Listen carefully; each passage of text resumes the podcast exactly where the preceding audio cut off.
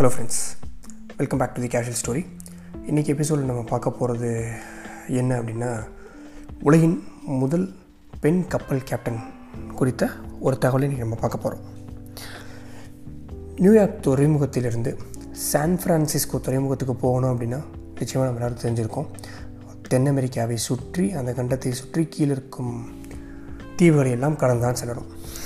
இதுபோல் ஆயிரத்தி எண்ணூற்றி ஐம்பத்தி ஆறாம் ஆண்டு அந்த காலகட்டத்தில் பனாமா கால்வாய் இல்லை அப்படின்னும் போது அவர்களுடைய பயணம் மிக நீண்டதாக இருக்கும்.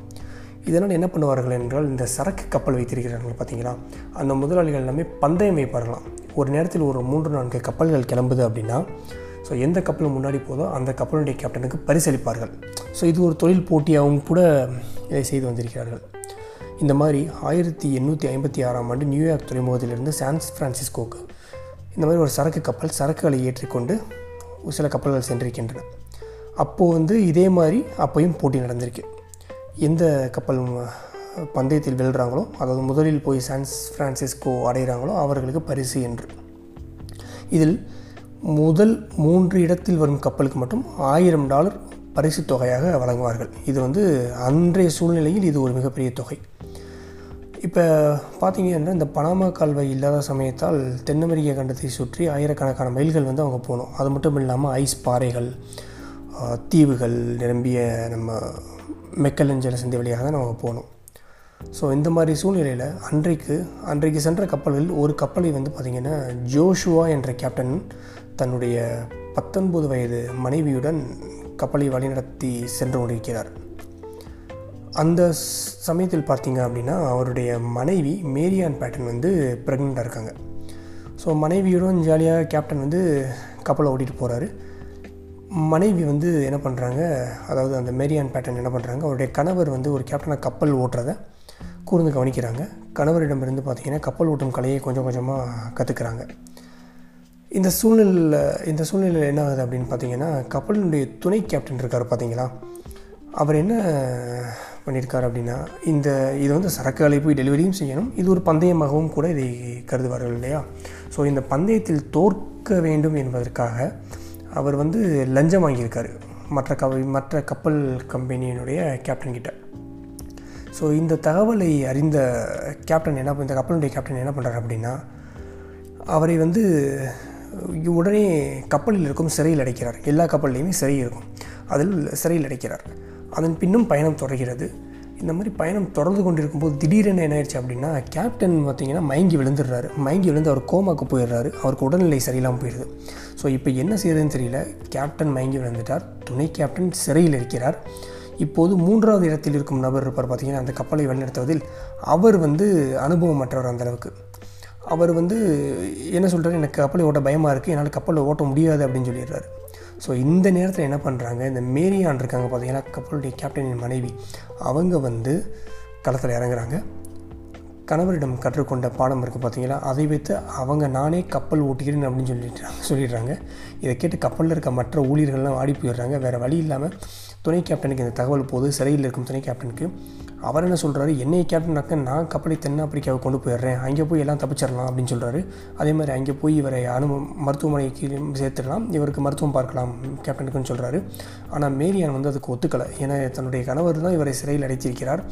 இவர் வந்து ஏதாவது ஒரு தீவுக்கு கப்பலை கொண்டு போய் கொள்ளையடிக்க வாய்ப்பு இருக்கிறது. அது மட்டும் இல்லாமல் தென் அமெரிக்காவில் மருத்துவ சிகிச்சையெல்லாம் கரெக்டாக கிடைக்குமான்றது கூட உத்தரவாதம் இல்லை.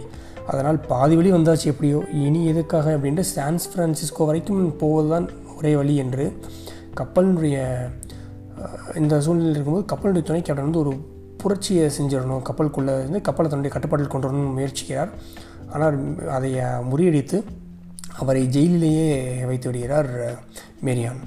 அது மட்டும் இல்லாமல் அவங்களே கப்பலையும் பார்த்தீங்க அப்படின்னா சான் ஃப்ரான்சிஸ்கோக்கு ஓட்டி செல்ல முடிவெடுத்து விடுகிறார். அது மட்டுமின்றி கப்பலில் மருத்துவரும் இருக்க மாட்டார் இல்லையா? ஸோ கப்பலில் மருத்துவர் இல்லாத காரணத்தினால் கப்பலில் இருந்த மருத்துவ குறிப்புகள் இருக்குல்ல அதையும் அந்த மருத்துவ நூல்களையும் வைத்து மருத்துவம் கற்றுக்கொண்டு கணவருக்கு வந்து அவரே சிகிச்சையும் அளித்து கொண்டிருக்கிறார். இதில் அவருக்கு கர்ப்பமாக வேறு இருக்கிறார். கணவருக்கு சிகிச்சை அளித்து கொண்டிருக்கிறார். கப்பலையும் வழிநடத்தி செல்கிறார். இப்படி மிகப்பெரிய ரோல் வந்து அங்கே கப்பலுக்குள்ளேருந்து அவங்க செஞ்சுட்டு இருந்தாங்க. அந்த காலங்களில் வந்து கப்பல் வந்து கிளம்பி புறப்பட்டது அப்படின்னா அது போய் சேரும் இடத்திற்கு செல்ல நாட்கள் ஆகும் வருடங்கள் கூட ஆகும் இல்லையா? ஸோ அதனால் என்ன செய்திருக்கிறார்கள் அப்படின்னு பார்த்தீங்க அப்படின்னா அந்த நேரத்திலே அவர் நல்லா அந்த கப்பலுடைய இதை பற்றி கற்றுக்கிட்டாங்க அதுதான் அவங்களுக்கு வந்து இந்த கப்பலை வந்து வழிநடத்துறதுக்கு உறுதுணையாக இருந்திருக்கு. இறுதியாக கப்பல்லேருந்து சரக்கையும் எல்லாத்தையும் பத்திரமாக கொண்டு போய் சேர்த்துடுறாங்க. இது எல்லாம் பத்தாதுன்றது போக கப்பலில் ரேஸ் வேறு. ரேஸில் ஜெயிக்கணும் இது வேறு. ஸோ என்ன பண்ணுறாங்க அப்படின்னா கப்பலை வந்து அவங்க வழியாக வழிநடத்தி கொண்டு போய் வெற்றிகரமாக ஆபத்தான மெஜலன் ஜலசந்தி இருக்குது பார்த்தீங்களா அதையெல்லாம் கடந்து இறுதியாக சான் பிரான்சிஸ்கோவின் துறைமுகத்திற்கு கப்பலை ஓட்டிச் சென்று சேர்ந்து விடுகிறார் மேரியான் பேட்டன். ஸோ இது மட்டும் இல்லை ஹைலைட் என்ன அப்படின்னா அவர் அந்த கப்பல் போட்டியில் இரண்டாம் இடமும் பிடிக்கிறார். கப்பல் கரை இறங்கியதும் இந்த விஷயம்லாம் நடந்ததை தெரிந்தவொடனே எல்லாரும் ஆடி போயிட்டாங்க. என்னடா இது இது எப்படி சாத்தியம்? இவங்களால் எப்படி இது செய்ய முடிஞ்சது அப்படின்னு. இருந்தாலும் அவர் தானே கற்றுக்கொண்ட சிகிச்சையை வீது தன்னுடைய கணவருக்கு உயிர் பிழைக்க பணி செய்திருக்கிறார். போட்டியிலும் இரண்டாம் இடம். இது மட்டுமின்றி உலகின் முதல் கப்பல் கேப்டன். அதுவும் ஒரு பெண் என்பவர் வேறு யாரும் இல்லை இதே மேரியான் பேட்டன் தான். இதில் சரக்கை பத்திரமாக கொண்டு வந்து விட்டீர்கள் என்று கப்பலுடையும் கப் கப்பலையும் காப்பாற்றி விட்டீர்கள்னு சொல்லி அந்த கப்பலினுடைய முதலாளிகள் இருப்பார்கள் இல்லையா? கப்பல் கம்பெனி. அந்த ஷிப்பிங் கம்பெனி என்ன பண்ணுறாங்க அப்படின்னா ஒரு ஆயிரத்தி ஐநூறு டாலரை கிஃப்டாக வேறு கொடுக்குறாங்க மேரியான் பேட்டனுக்கு. ஸோ இது ஒரு பெரிய தொகை அன்றைய காலகட்டத்தில். ஆயிரத்தி எண்ணூற்றி ஐம்பத்தி ஆறில்னா பார்த்துக்கோங்களேன். அப்போவே ஆயிரத்தி ஐநூறு டாலர் அவங்க வந்து பரிசாக கொடுக்குறாங்க. ஆனால் இந்த மேரியான் பேட்டன் வந்து அந்த கப்பல் கம்பெனி இருக்காங்க பார்த்தீங்களா? அவருக்கு ஒரு பதில் கடிதம் எழுதுகிறார். அதில் அவர் வந்து சிம்பிளாக ரத்தின சுருக்கமாக ஒற்றை வரையில் நிலைமை சொல்கிறார் ஒரு மனைவியாக என்னுடைய கடமையை நான் செய்தேன். அப்படின்னு பதில் எழுதுகிறாங்க மேரியான். இதுதான் இந்த வேர்ல்டு ஃபஸ்ட் ஷிப்பிங் கேப்டனுடைய ஸ்டோரி ஸோ பார்த்தீங்கன்னா என்ன ஒரு சூழ்நிலை வந்தாலும் அவர் அவர் வந்து அவங்க வந்து கப்பல் கேப்டனாகணும் என்பதே ஒரு ஒரு விபத்தில் அவர் வந்து கப்பல் கேப்டனாக மாறினார். ஆனால் விபத்தில் அவர் மாறினார் அப்படின்னா அவர் அவங்க வந்து சில விஷயத்தை கற்றுக்கிட்டாங்க கற்றுக்கிட்ட விஷயத்தினால தான் அவர் வந்து கப்பல் கேப்டன் அந்த இடத்துல செயல்பட முடிந்தது. அதில் முடிஞ்ச வரைக்கும் எங்கெங்கெல்லாம் நம்மளால் கற்றுக்க முடியுமோ அங்கெங்கெல்லாம் கற்றுக்கலாம் நெக்ஸ்ட் வேறு ஒரு பாட்காஸ்ட்டோட நான் உங்களை மீட் பண்ணுறேன் நன்றி. தேங்க்யூ